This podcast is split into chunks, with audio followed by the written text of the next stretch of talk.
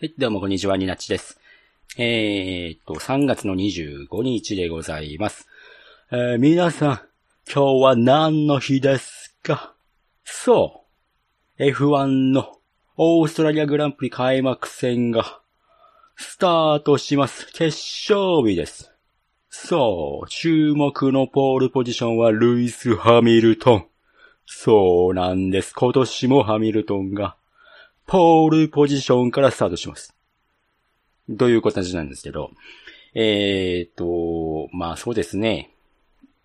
ハミルトンとベッテルが、まあ4冠なんですよね。えー、今のところ。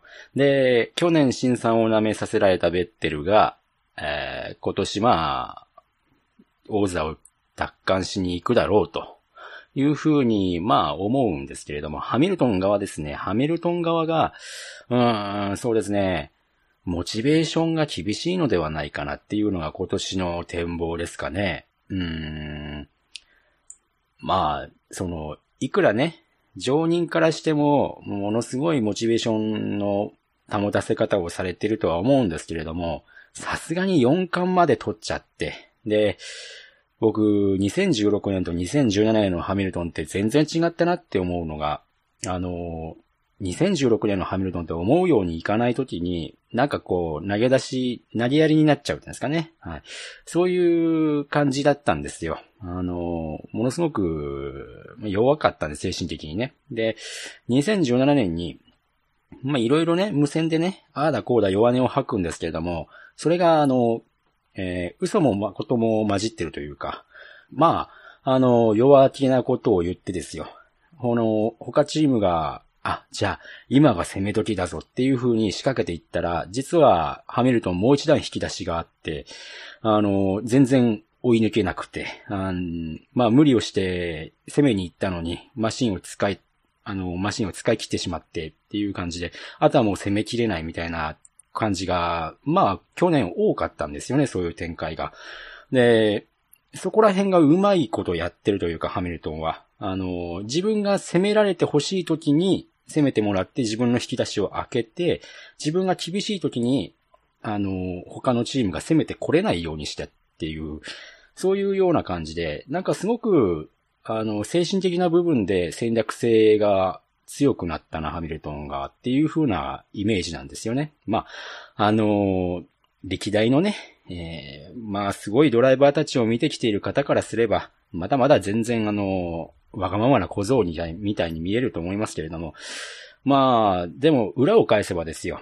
そこまでやらないと、うん、ハミルトンが勝てないことになってきたのかなという風なところも見えなくもないという風な形で、で、やっぱり連覇って難しいんですよね。モチベーションの持たせ方というのが。はい。あの、やっぱりマシン性能の差が大きければ、まあもちろんその連覇っていうのは結構簡単にいくんですけれども、今年はやっぱり連覇っていうのはかなり厳しい条件になってくると思います。うん。まあそんな中ね、あのー、多分、ハミルトンが今年、ドライバーズタイトルを取ったとしてもですよ。勝ったとしても、あ、5冠目取っちゃった。ああ、もう疲れちゃった。もうこれでいいかな、みたいな風に思っちゃうっていうのは絶対あると思うし、えー、取れなかったとしたらですよ。あ、ここまで頑張ってやって、ああ、もう僕は勝てなくなっちゃったな。ああ、もういいや。っていう風になっちゃう。どっちに転んでもなんかそういう風になっちゃう可能性出てくるんですよね。なので、やっぱり今年ハミルトンが本当に F1 契約を更新していくのかどうかっていうのが見ものだと思います。うん。はい。あの、トロロスホンダの方はね、あの、マシンが、やっぱり、ホンダ用に開発されてないっていうこともありますので、今年、今季の後半戦に、えー、どれだけ、えー、うまく性能を上げてくるか。そして、本番の戦いっていうのは来年のマシンからになってくると思います。でドライバーも若手で、えー、ピエール・ガスリー君、あと、あの、F1 としてのキャリアが、やっぱり、えー、少なめな、ブレンドン・ハートレーということになりますので、まあ、そこまで大きく期待はできないけれども、やっぱりその、トロロス・ホンダとして、やっぱり頑張ってほしいなっていうところは、もちろんあります。あとは、マクラーレンですか。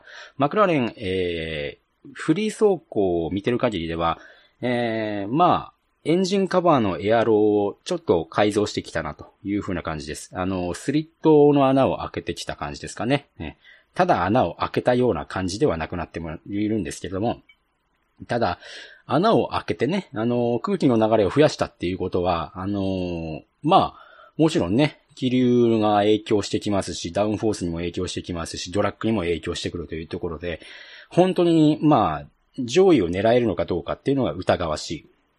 ただ、えー、まあその、なんていうんですか、普通に走って一発の勝負でいけば、うん、トロロスホンダよりは速いだろうっていうのは、まあ正直、えー、まあそういうところだよねっていうところはあるので、えー、あとは、うまいことトロロスホンダがマクラレンを出し抜いてくれればいいなっていうところだけですかね。はい。というわけで、えー、今回のニナッチの底のところでございます。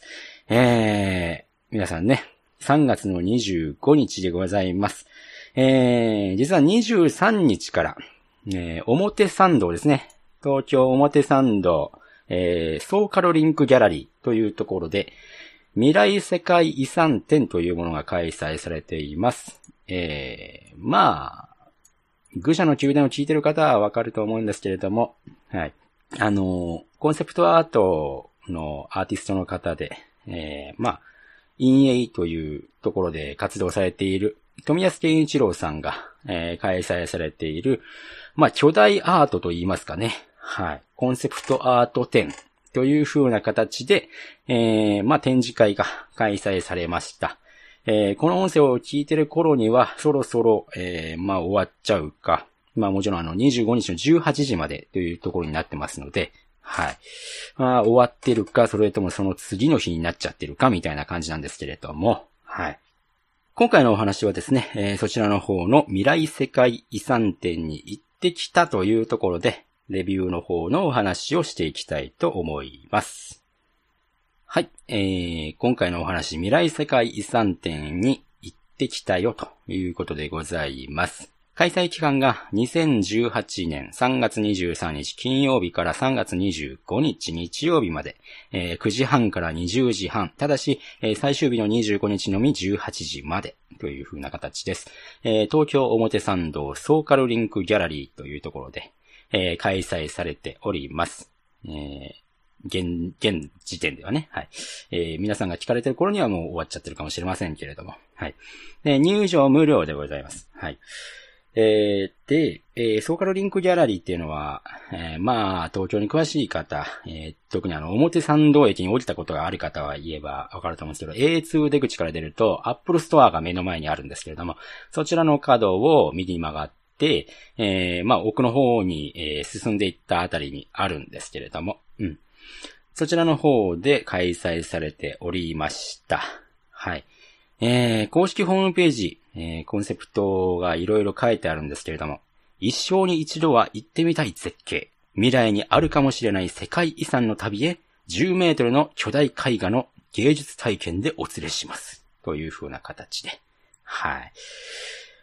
えー、まあ、この公式ホームページの方に、3枚のイラストが書いてあるんですけれども、あの、デジタルデータが載っているんですけれども、えー、3枚の、あの、巨大コンセプトアートが、ボン、ボン、ボンと飾られてある、えー、っていう形になっています。その3枚しか展示されておりません。ただ、えー、この1枚が10メートル。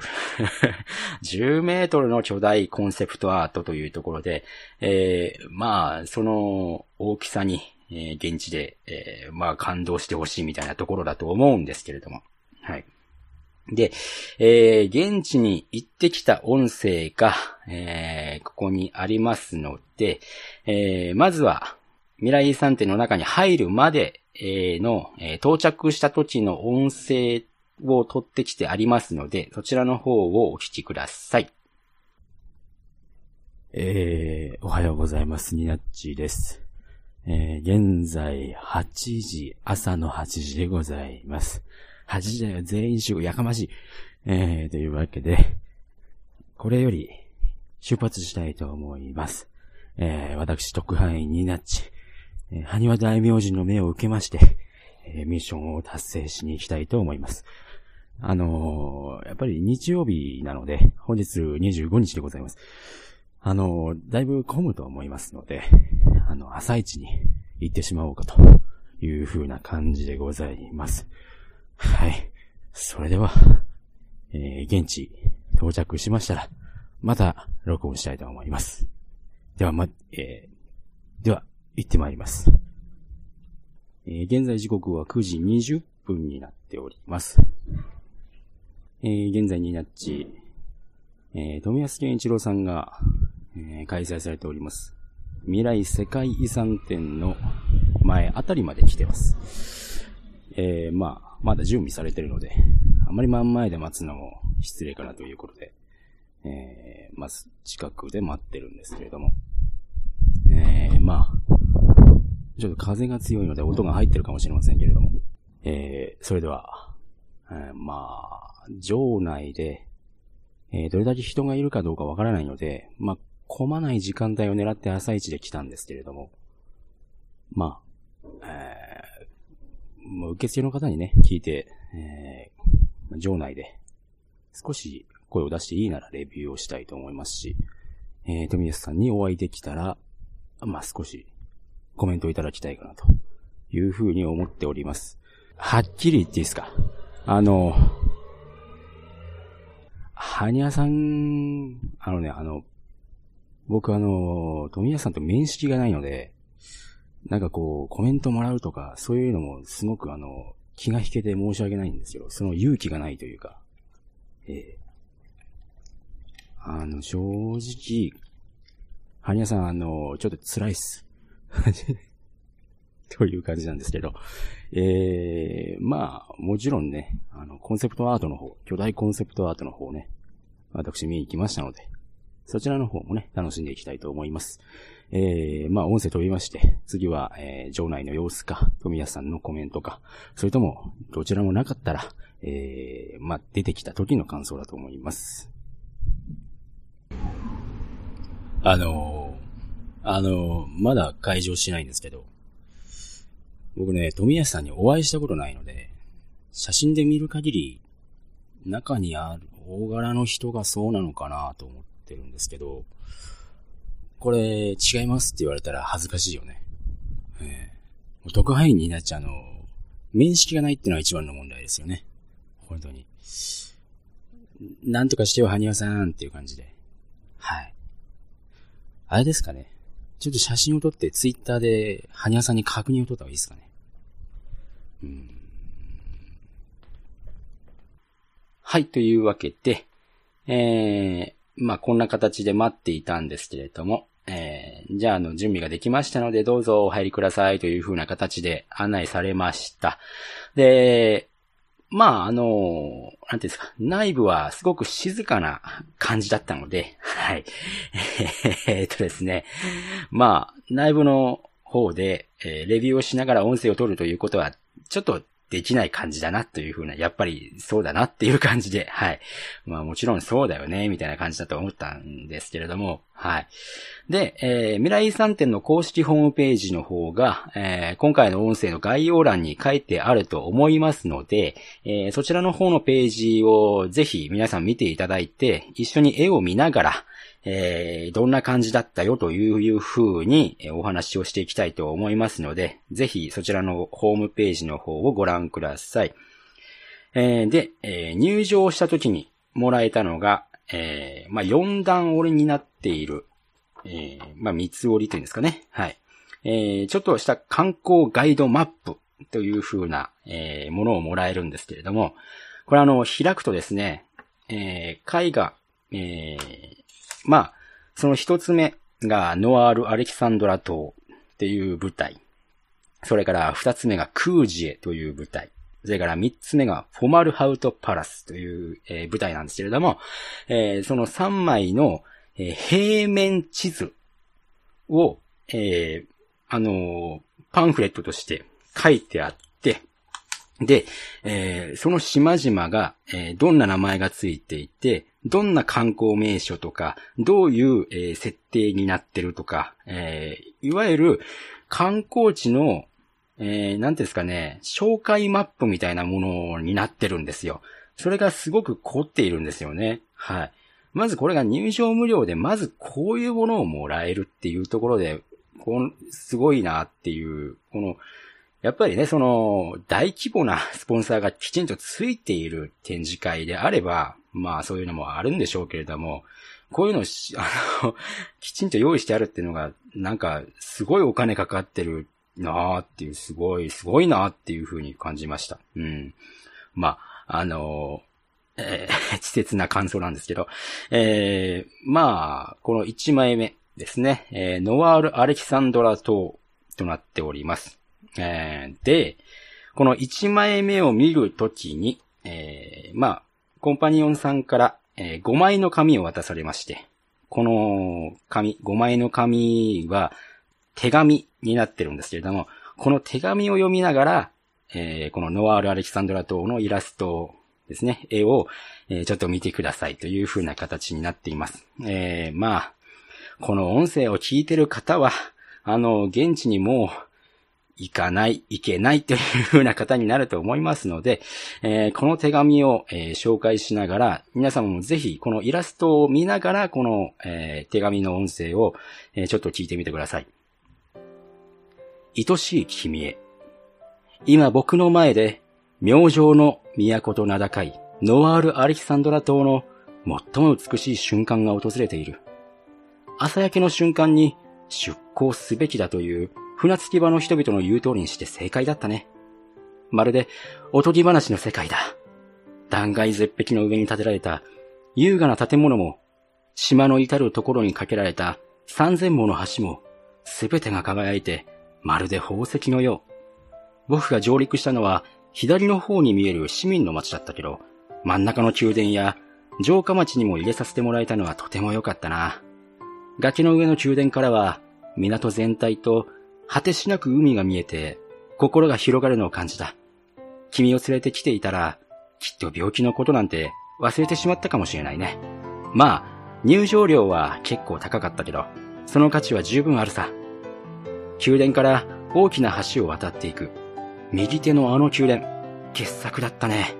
逆さまに見ると確かに人の顔に見えたし、海に映る建物を見ればいいのに、参拝客がみんな神殿にお尻を向けて足の間から見ようとするもんだから、神官たちの苦い顔に思わず笑ってしまった。まさか神殿で笑った罪で東国行きにされるとは思わなかったけどね。神殿のさらに右手に見えるあの大きな監獄の島。あそこに連れて行かれた時は、君への手紙を書けなくなったらどうしようと思ったよ。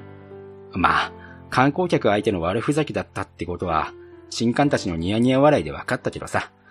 昔は恐ろしい監獄だったそうだけど、今じゃすっかり観光名所だ。せっかくだから一泊したけど、お金を払って監獄に泊まるなんて、さすがに変な気分だったな。最後に右手のあの大きな建物、あれが何であったのか、今じゃもう誰にも知らないって不思議だね。でも、広く頑丈なあの建物を調べたことで、崖の上に建物を建てる技術が生まれたんだ。昔の人が残してくれた大きな大きな教科書ってことなのかな。この都が僕と君の出発点だ。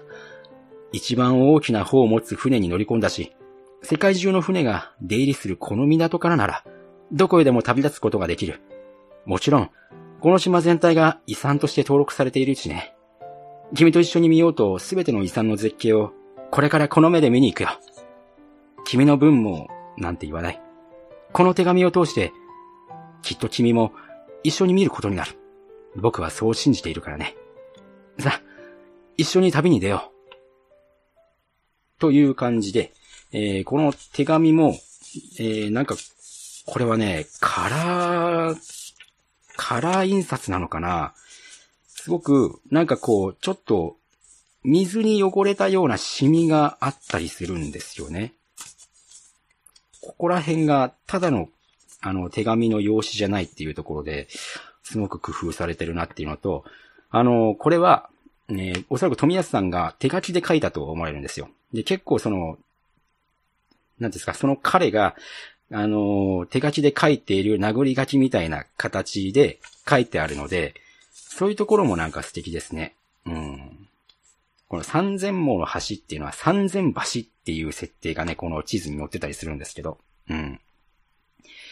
えっ、と、この絵で見るとですね、これも、実はですね、この公式の、公式に載ってるデジタルイラストって、えー、ノワール・アレキサンドラと半分ぐらい、うん、そうだな、60%ぐらいしか載ってないんです。これ左側に、もうちょっと、えー、ありまして、えー、その分がちょっと切り取られてる感じですかね。右側もちょっと切り取られてる感じですかね。うん。そんな感じがします。で、えー、ちょっとね、えー、デジタルデータの方はね、ちょっと違います。はい。結構合成してありますね。はい。まあ、あのー、実際のものとは異なりますよっていう感じで、実物は現地で見に来てくださいっていう感じなんでしょうね。はい。この船もね、そんなに大きく映ってないんですよ、実は。はい。この公式ホームページでは船は結構大きく映ってると思うんですけど、実はそうじゃなくて、この船はうまく引き伸ばして、して、えー、あの、印刷してあるのかな。それとも、このデジタルデータのために、また書き下ろしてるのかな。あの、現地の写真を撮ってないので、実は。あの、なんか写真を撮っ本当に撮っていいのかな、こんなのっていう風な感じで、あの、なんていうんですか？こ、これは写真を撮るのはおこがましいかなとか思っちゃって撮らなかったんですけど、はい。あの、僕の手元にはポストカードがあるので、はい。そちらの方を参考にさせていただいてます。もうちょっと、もうちょっと長いです。10メートルなので、はい。だいぶパノラマになってます。で、まあ、手紙がこういう形になっていて、あの、地図もね、結構設定があるので、もう現地に行った人ならではの、あの、感じ方がしますよね。はい。で、続いて2枚目ですね。これが、クージェという、えー、まあ、場所になるんですけれども。うん。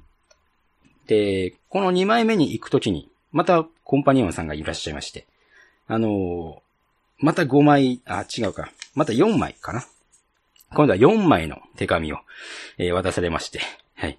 こちらの手紙を読みながら、このクージェのイラストを見てくださいという風な形でね、はい。渡されました。えー、こちらの手紙ですね。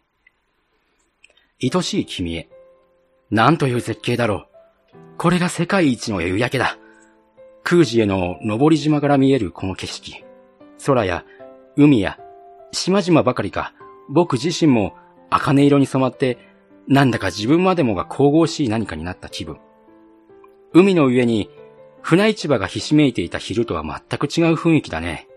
あれほど騒がしく、船の汽笛や鐘の音や海鳥の声を何倍も大きくした鳥笛を鳴らしていた市場が一斉に静まってこんなにも穏やかになるなんて。到着したばかりの時は滞在中ずっと海流発電の音に悩まされることになるぞなんて思って源内したけどさ。空時へのビル群の明かりがつくと、やかましい発電音もすっと止んだ。今聞こえるのは、遠くから響く波の音だけだ。それと、君の声。登島に最初の家を建てた人たちは、とっても信心深くて、神様のいる世界に最も近い場所としてここを選んだんだって。世を捨てた人々が集まる場所だったのに、長い時が経ってみると、世界中の品物をどこよりも安く買える船市場になるなんてね。物とお金がいっぱい集まって、登島のさらに上に、ニョキニョキビルが建ったんだから。結局それが神様のご利益だったのさっていうのが船市場の人たちの考え方。僕の考え方はちょっと違うな。やっぱりここは別の世界のすぐそばにあるんだって気がする。登島を建てた人たちは、夕日が輝くのはたくさんの人の魂を運んでるからだって信じてたらしい。人がこの世を去って別の世界へ旅立った時の輝き。それで海も空も茜色に染まる。それを見る人も。魂は長い夜の旅を終えると朝日と共に再び地上に戻ってくる。そして生まれ変わる。僕もそんな気がしている。だからもう少しここに滞在するよ。きっと君もそうしようって言ったと思うし。昼の騒がしい音も思ったより好きになれそう。船市場の美味しいお店のガイドブックももらったしね。二人で食べようって言っていた料理を一つ残らず平らげるつもり。さあ、今晩はどの船市場のお店で食べようかな。という風な形で、えー、手紙が終わるんですけど、えー、実はこの4枚目の手紙の最後に、えー、何か書いて、消しゴムでガシャガシってこう消したような跡があって、で、その右の方にですね、ちょっとあのー、シミがあるんですよ。うん。まあそこをちょっとね、はい。えー、まあそこも気にしつつですね。この2枚目の空ジエですね。えー、非常に夕日が綺麗な感じで、で、まあ、島の上にビルを建てていて、で、まあ、ビルの明かりが灯ってるっていう風なイラストなんですけども、これもまあ、えー、両端の方が、え、ちょっと切り取られていて、うん。ちょっとこのデジタル用に、え、加工されていますね。うん。でね、やっぱり、その、このね、地図があるんですけれども、やっぱこうやってね、地図と照らし合わせてると、うわーすごいっていう風に思ったりするんですけどね。はい。まあ、えー、詳しいやつは、そう、最後にね、まとめてやるとして。えー、3枚目ですね。フォマルハウトパラスという風な形なんですけども、これは本当に綺麗ですね、これね。はい。これも、えー、3枚目に行く途中にコンパニオンさんがいらっしゃいまして、えー、今回は6枚の手紙を、えー、渡されまして、これを読みながら見てくださいという風な形でなったんですけれども、えー、こちらの方の手紙。愛しい君へ。フォマルハウトパラスの夜は、本当に星空の中にいるみたいだ。街の灯火と星々、オーロラ、この三つが一緒になって、境目がわからない。街全体が巨大な谷の上にあるからか、パレスと夜空と谷が溶け合って、星空に浮かんでる気分。あの港を出てから本当に色々な場所に行ったけど、最後はここと決めていた。例の言い伝えも現地で確かめたよ。君が本で見つけたのと同じだった。昔とても優雅な生活をしていた部族がここにいたけど、戦争で別の部族に迫害されて、ついに追い出されることになった。そこで彼らは自分たちの美しい街を奪われないよう神様に頼んで、流砂で谷ごと街を埋めてしまったんだ。いつかこの街にふさわしいものが訪れるまで神様はここを何もない砂漠にした。長い間、ここは忘れ去られた場所だった。でもある時、迫害された部族の男と、迫害していた方の部族の女が恋に落ちた。二人は結婚を願ったけど、どちらの部族も罪なことだと考えて、二人を処刑しようとした。それで二人は逃げたけど、どこにも行くところがない。砂漠をさまよった二人は、一緒に死んで星空の世界で結ばれようとした。そしてその時、二人の周りで流砂が渦を巻き始めた。砂がどんどん深い地の底へ流れ落ちていき、気づけば二人は、かつて埋められたパラスの宮殿の中庭に立っていた。神様が二人をこの町にふさわしいものと認めたんだ。そして憎しみ合っていた二つの部族が、今のように一緒になって平和に暮らすきっかけにもなったってわけ。町が現れた後、神様は二人に愛の証を立てるように言った。男は谷底に降りて砂金を取り、女は男を照らす明かりを持ち続けた。砂金で指輪を作り、愛の証とした後、神様への感謝の贈り物をした。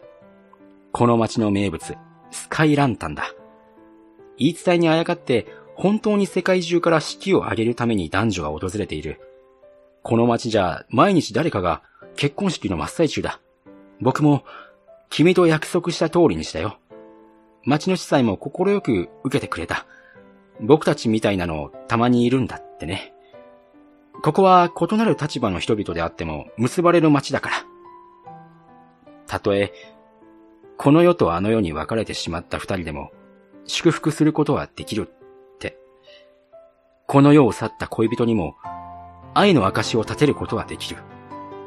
司祭はそう言ってくれたよ。君のために砂金を取ってきた。綺麗な指輪を作ってもらった。特別なスカイランタンを用意した。もし君が天国から一つだけ赤いランタンが上がってるのが見えたら、それは僕が君に送ったものだ。神様ではなくね。僕と一緒にいてくれた感謝の証として、そして、どこか遠い未来で生まれ変わった君が、この手紙を読むかもしれない。なぜかそんな気がするんだ。世界中を旅して遺産を見て回ったけど、寂しくはなかった。いつも君といるような気持ちでいた。君がいてくれた日々が僕の記憶から消えることはない。決して。美しい景色が遠い未来の果てまでずっと長いこと残されるように。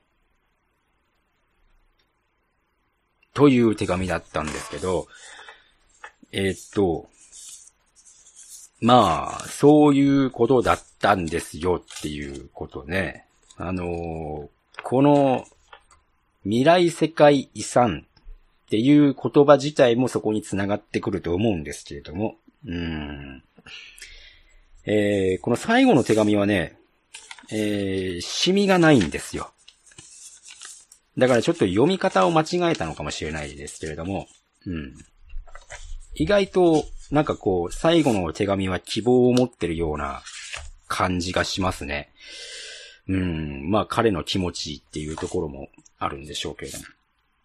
3枚目、フォーマルハウトパラスというところで、まあこれもね、えー、イラスト、まあちょっと、えー、真ん中を切り取ってる感じではあるんですけど、あのね、いや本当にね、この、綺麗ですよ。で、デジタルでわかるかな？皆さん、デジタルの方で、えー、スカイランタンの中に、一個だけ赤いのがあると思うんですけど、はい。ぜひそれをちょっと探してみてほしいんですよね。うん。で、えー、っと、公式のホームページの方の設定にありますけれども、えー、まず1枚目から戻っていきましょうか。はい。えー、ノワール・アレキサンドラ島。えー、断崖絶壁の上に美麗な建物と橋が並ぶ世界遺産に登録された風光明媚な島。大きな島の一つだが、潮が満ちると道路が海の中に消え、5つのエリアに分かれる。それぞれのエリアは、市民の町、宮殿の城下町、神殿の町、監獄の町、探求の町と呼ばれ、大きな橋で繋がっているが、独立した自治体となっている、という風な形でございます。で、えー、っと、まあ、5つの島になってるんですけれども、えー、っと、まず真ん中のね、その、宮殿がある島が、アレキサンドラ城のある島って、えー、アレキサンドラ城って書いてありますね。えー、これがどうなんだこれ。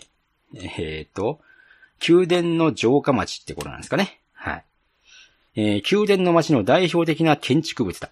特殊な建築法によって崖の上に建てられた巨大な城と雅な宮殿、そして豪華な城下町が眼下に広がっている。昔は主要な階段や橋を使うと税金を納めなければならなかったが、今ではほぼ無料で通行できる。ただし宮殿に入るときは入場料が必要。城のビーナス島から辺りが一望でき、美しい海と港の絶景が楽しめる。という風に書いてありますね。はい。で、デジタルの方のデータで見える島が、えー、その、えー、なんていうんですか、イラスト真ん中右寄りですかね。ちょっと山になってるようなところ。これが多分ハーレー神殿という風なところになってますね。えー、神殿の町の代表的な建築物、別名神の顔と呼ばれ、海に映った時大きな顔に見えるよう設計されたという。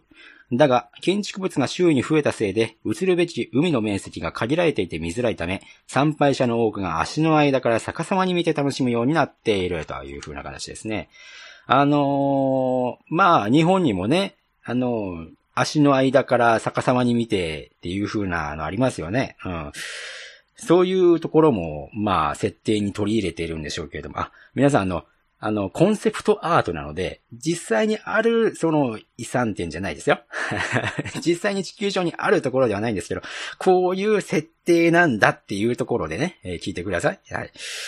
えー、で、えこれがね、多分、えー、一番右にある島、デジタル上だと、うん、デジタル上だと一番右にある島が、えー、探求島だと思うんですよ。で、城の手前に、えー、なんかいくつかありますよね。なんかちょこっとしたものが、なんか断崖絶壁のような岩場が。これが監獄島だと僕は思ってるんですけど、えー、違ったら、えー、富安さん、あの、すいませんでした。という形で、本当に。えー、まあいろいろね、あの、そういうところで、監獄島がどうだとか、探求島がどうだとか、あとは、えー、こっちに映ってないんですけど、デジタルの方に映ってないんですけど、左側にその市民の街っていうノワール・ナサレウムホールっていうのがあるんですけど、えー、そういったところの、えー、設定も全部この観光マップみたいな、その、え、三つ折りの、え、ものに書いてあってね、この、見るだけで面白いよねっていう、こういうその、完璧な設定をされたものっていう、その、ものと、あとその中にある世界観っていうものが、非常になんかこう、うまくこう溶け合っていて、面白いなっていう風な感じですよね。うん。で、えー、2枚目の空ジエ。これが、えー、公式ホームページの設定ですけれども、厳しい宗教弾圧を受けた空腹派京都が国土の果ての島に隠れ住んだのが始まりとされる。えー、空腹派は、独特の太陽信仰に基づいた輪廻転生や、曜日が9つある歴を使っていたことで有名。中で、今でも休養歴のカレンダーを空兵派の寺院で買うことができる。郷土たちの手で海上と崖の上を行き来する特別な滑車や昇降機が作られ、登り島という一風変わった生活空間が生まれることとなった。海抜0メートルから何百メートルにも一気に上昇し、空自衛ビルのテラスへ向かう時の爽快感は格別。島によって昇降機に乗る時のチケットの値段が異なるので注意しよう。というふうに書いてありますけれども、えっ、ー、と、デジタル上のこの左側の一番でかいのが、えー、これが、この漢字なんて言うんだろうね。ちょっと待ってください。えー、これが3。3っていうのはあの、明らかっていう感じですか？非変にあの、難しく書くやつです。はい。サンっていう島みたいなんですけど。うん。で、この島の上にね、ビル、なんていうんですか、近代的なビルが建ってるんですよね、これね。近代的というかなんていうか、明かりがついてるんですよね。ねこれ。で、この、えー、地図の方に設定であるんですけれども、えー、空自衛では風力発電も太陽発、太陽電池も潮風ですぐに老朽化してしまうため、潮流を利用した発電が一般的なんでそうですね。うん、海流発電という風なそうなんですけど。真水作りの際の発熱でも海流発電が行われており、日中は発電音がかなりうるさい。船市場でも発電音に負けないようみんなで、えー、笛を鳴らすなどで、えー、大騒ぎとなる。その謙遜を有効になると一斉にやむ。どの船も大きな音を出してはいけないことが空自への条例で決まっているので、夜はむしろ空自へ全体が静けさに包まれるという風に書いてありますね。うん。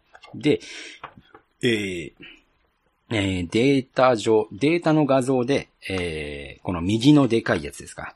これが、えー、か、えー、花って書いてかですね。うん。こういう島になってるみたいですね。えー、空自衛ビルっていう風な名前がついてるみたいですね、これね。船市場が盛んになると大勢が、えー、移住するようになり、限られた面積の上に建物が積み重なっていった結果、巨大なビルが形成されるようになった。特に大きなビルが建てられた9つの登り島を空自衛と呼び、大型ビルのない登り島は大とされている。最近では大の一部にも結構大きなビルが建つようになってからか、えー、自衛と間違わないよう注意が必要。えー、空自衛の自衛ですか。はい。9つの自衛は南側から順に名前が付けられている。えー、いろいろこう名前が、こう、9つ名前があるんですけど、これはあの、多分中国読みで読まなきゃいけないので、これはちょっと割愛します。はい。えー、まあ、そのうち2つが繋がってるよとか書いてあったりして、えー、素晴らしい夕焼けを見るためのテラスが設けられていたりとか。で、最大の島は、えー、これがカジエっていうんですか？よくわからないです。中国語でなんて読むんだよ。よくわかんないです。えー、まあ、かっていうね、島で、えー、ビルの上には何軒ものホテルがあり、観光客が必要とするものは大抵この、ここで、えー、手に入るだろうという風に書いてあります。はい。はい。あのーまた、えー最後に言いますけどね。はい。で、3枚目。フォマルハウトパラスということで。えーこれは夜が舞台ですね。うん。あのね、やっぱりこう、右の方にオーロラがかかっていたりとか、非常にやっぱりこう、綺麗ですよね。うん。で、えー、フォマルハウトパラス、えー公式の設定が、えー世界最大の金鉱があったとされる場所で、今でも地底では砂金が比較的簡単に取れる。砂金が取れるということで、砂漠のゴールドラッシュが起こり、金を求めて多くの部族が集まった歴史的な町。やがて、ナシュマハル族がこの町を統治したが、ジュノ族が反乱を起こして、ナシュマハル族を追放した。しかしその数年後、ナシュマハル族が禁じていた場所をジュノ族が金を求めて掘ったため、岩盤が失われて大流砂が起こり、町全体が砂に没してしまった。長年失われた町とされていたフォマルハウトを復活させたのは、ナシマハル族とジノ族の間で生まれ、史上初めて両族を束ねることとなった、ハーラーン・サダルメリクラ。ハーラーンが、いがみ合う両族から逃れて、結ばれた両親を称えたことから、有名なフォマルハウト伝承が世に広まったとされている。っていう風に書いてありますね。さっきの手紙にも、えーそういう風な話がありましたけれども。うーん。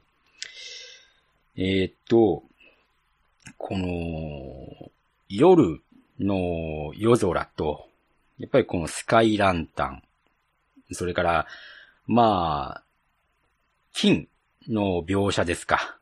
こういったところ。えー非常になんか、すごいよね。圧巻というか、もうなんか、もうなんかよくわからないぐらい、もう言葉にならないぐらいのものですよね。うん。で、えー、まあもう、感想が短いですけど、で、えーと、僕ね、やっぱり絵心とかそういったところの、え知識がないので、えー、まあ描写のその、なんですか、言葉とか、そういったものを全く知らないので、なんとも言えませんけれども、えー、ポストカードを買ってきました。これ、1000円で3枚セット。この3枚のイラストのポストカードなんですけれども、こちらの方が3枚セットで1000円という、なんて安いっていう風な感じなんですけれども、これを買ったんですけれども、まあ、帰ってきて見たんですけれども、確かにこれも素晴らしい。で、紙がね、結構こだわってんですよ。この手紙の紙もそうですし、このポストカードの紙もね、ちょっとサラサラしたような感触。この丈夫な感じっていうんですかね。それがね、すごくなんかこだわっていて、これはこれでいいんですけど、やっぱり肉眼で見てきたものと全然違いましたね。はい。あのね、肉眼で見てきたもの、このデジタルもポストカードも確かに素晴らしいとは思うんですけど、現地で見た実物って全然違いました。本当に。なんかこう、例えば、ノワール・アレキサンドラ島ですと、空の青と、やっぱ、その、島の、島に、えーまあ、並んでいる、まあ、島の町といいますか、城下町みたいなところの、えー質感というか空気というものが、なんか、ぐっと伝わってくるような感じがして、で、空の塗りもね、こうやってこう、やっぱりデジタルとか、あの、ポストカードとか、のぺーっとした感じになっちゃうんですけど、実物はね、なんかこう、うまくなんか、ち、なんか変な、こう、感じがするんですよ。で、綺麗にのぺーって塗ってるわけじゃなくて、なんか、ザラザラ雑になんか、シュッシュって流されてるようなところとかがあったりして、そこがわざとこう、そうやってんのかなっていう感じで、それがなんかこう、うまくリアル感を引き出してるみたいな、えー逆にね、そういったものが、なんか伝わってくるようで、なんかやっぱり実物はね、すごく良かったですよ。で、2枚目のクージエとかも、あの、デジタルも、えーポストカードも素晴らしいんですけれども、えーデジタルよりもさらにポストカードが素晴らしくて、で、ポストカードよりも実物がさらに素晴らしいんですよ。あの、あーなんていうんですかね、夕日。夕日の感覚がすっごかったです。本当に、その、なんでしょう、本物の夕日がそこから上がってるような感覚がしたし、で、この、あのビルですか、空ジエビルの明かりがね、もっとなんか、あ、電気が灯ってるみたいな感じで見えるんですよ。これがすごいなって思って、こういう こういうのをなんて伝えればいいのかわからないんですけれども。うん。で、やっぱり圧巻だったのがフォーマルハウトパラス。これはね、本当に、皆さんのスカイランタンの、あの、感じ。ね、夜空とオーロラとスカイランタンっていうこの三つ。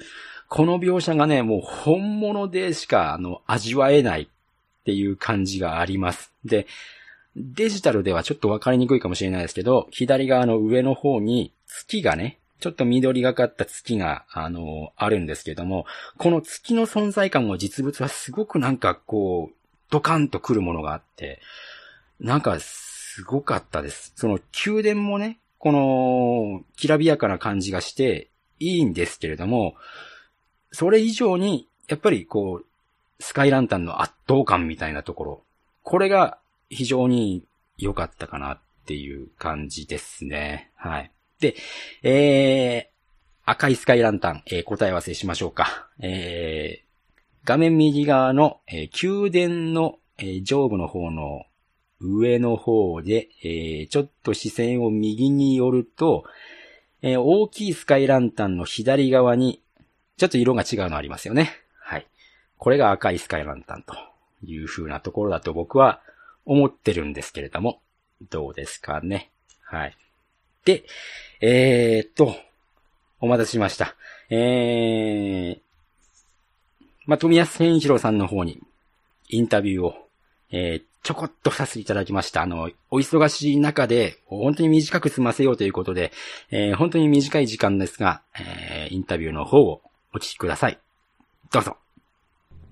あすいません。えー、じゃあ、えー、ちょっと閲覧が終わったんですけれども、えー、すいません。愚者の宮殿から紹介を受けて 参りました。ありがとうございます。すいません。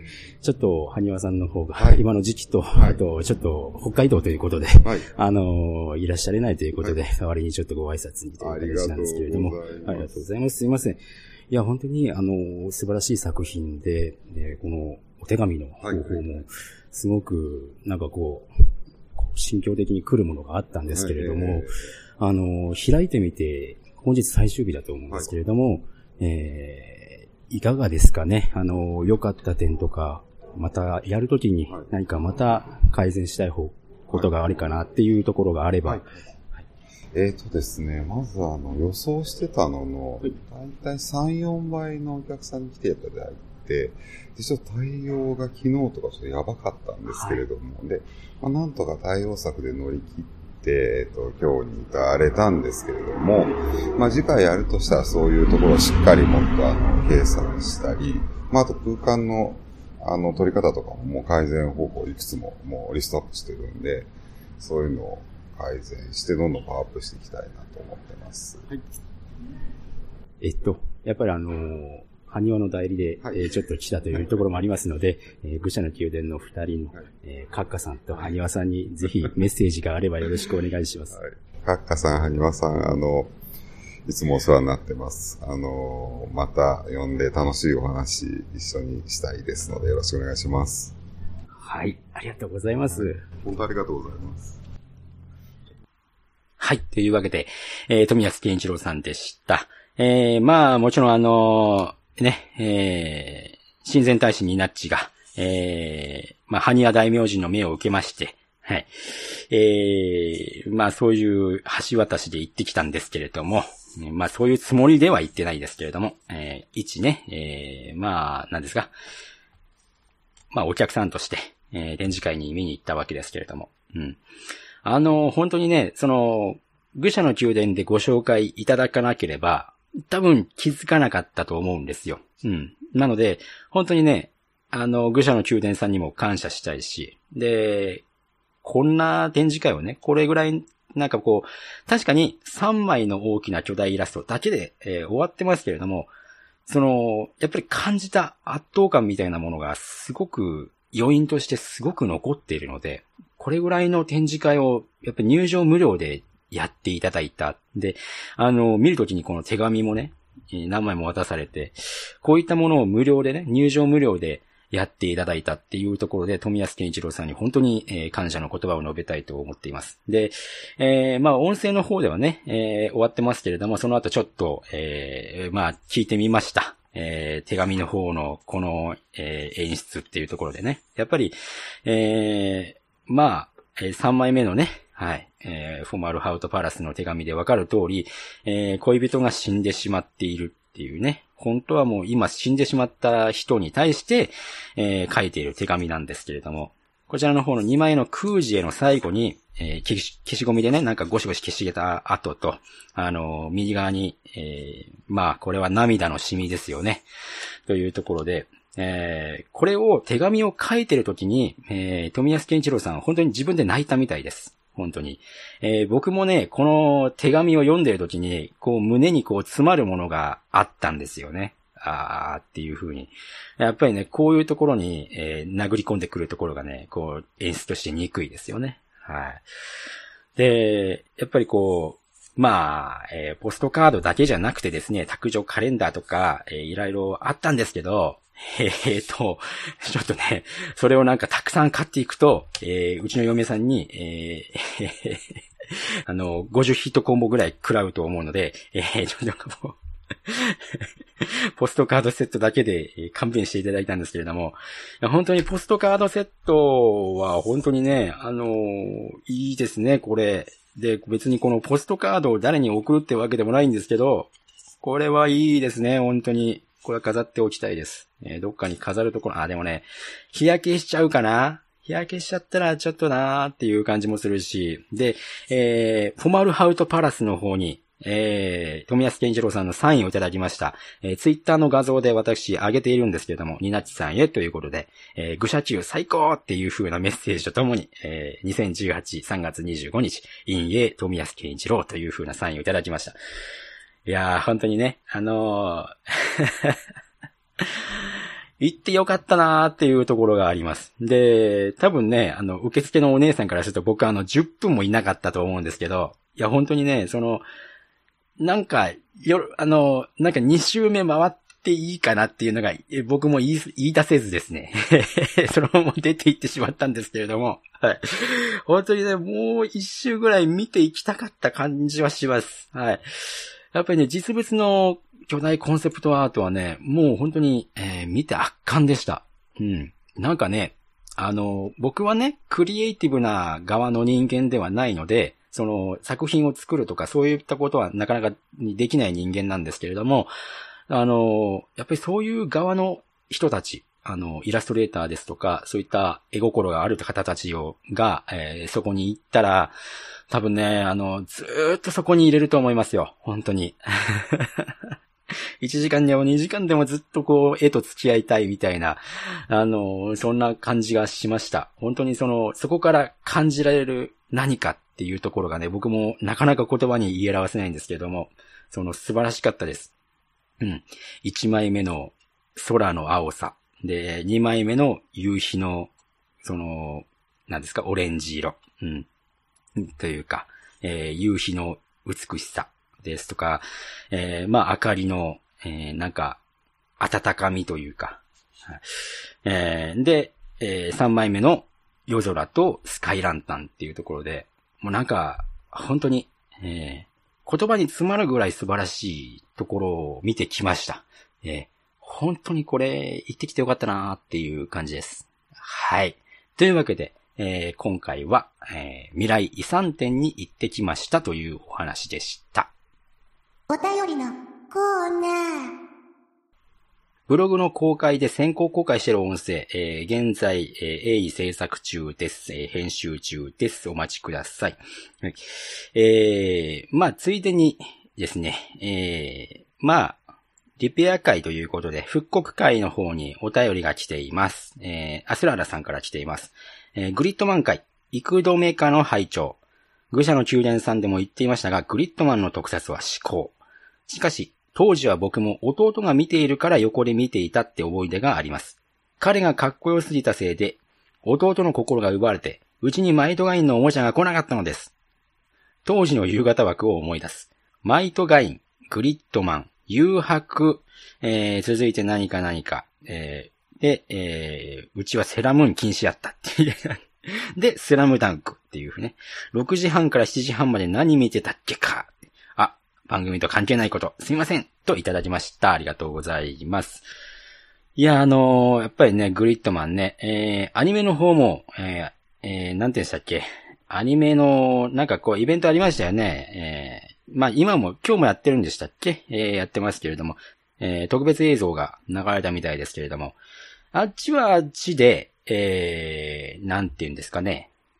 あの、アニメアニメしてるなっていう感じがします。うん。でも、なんでしょうね。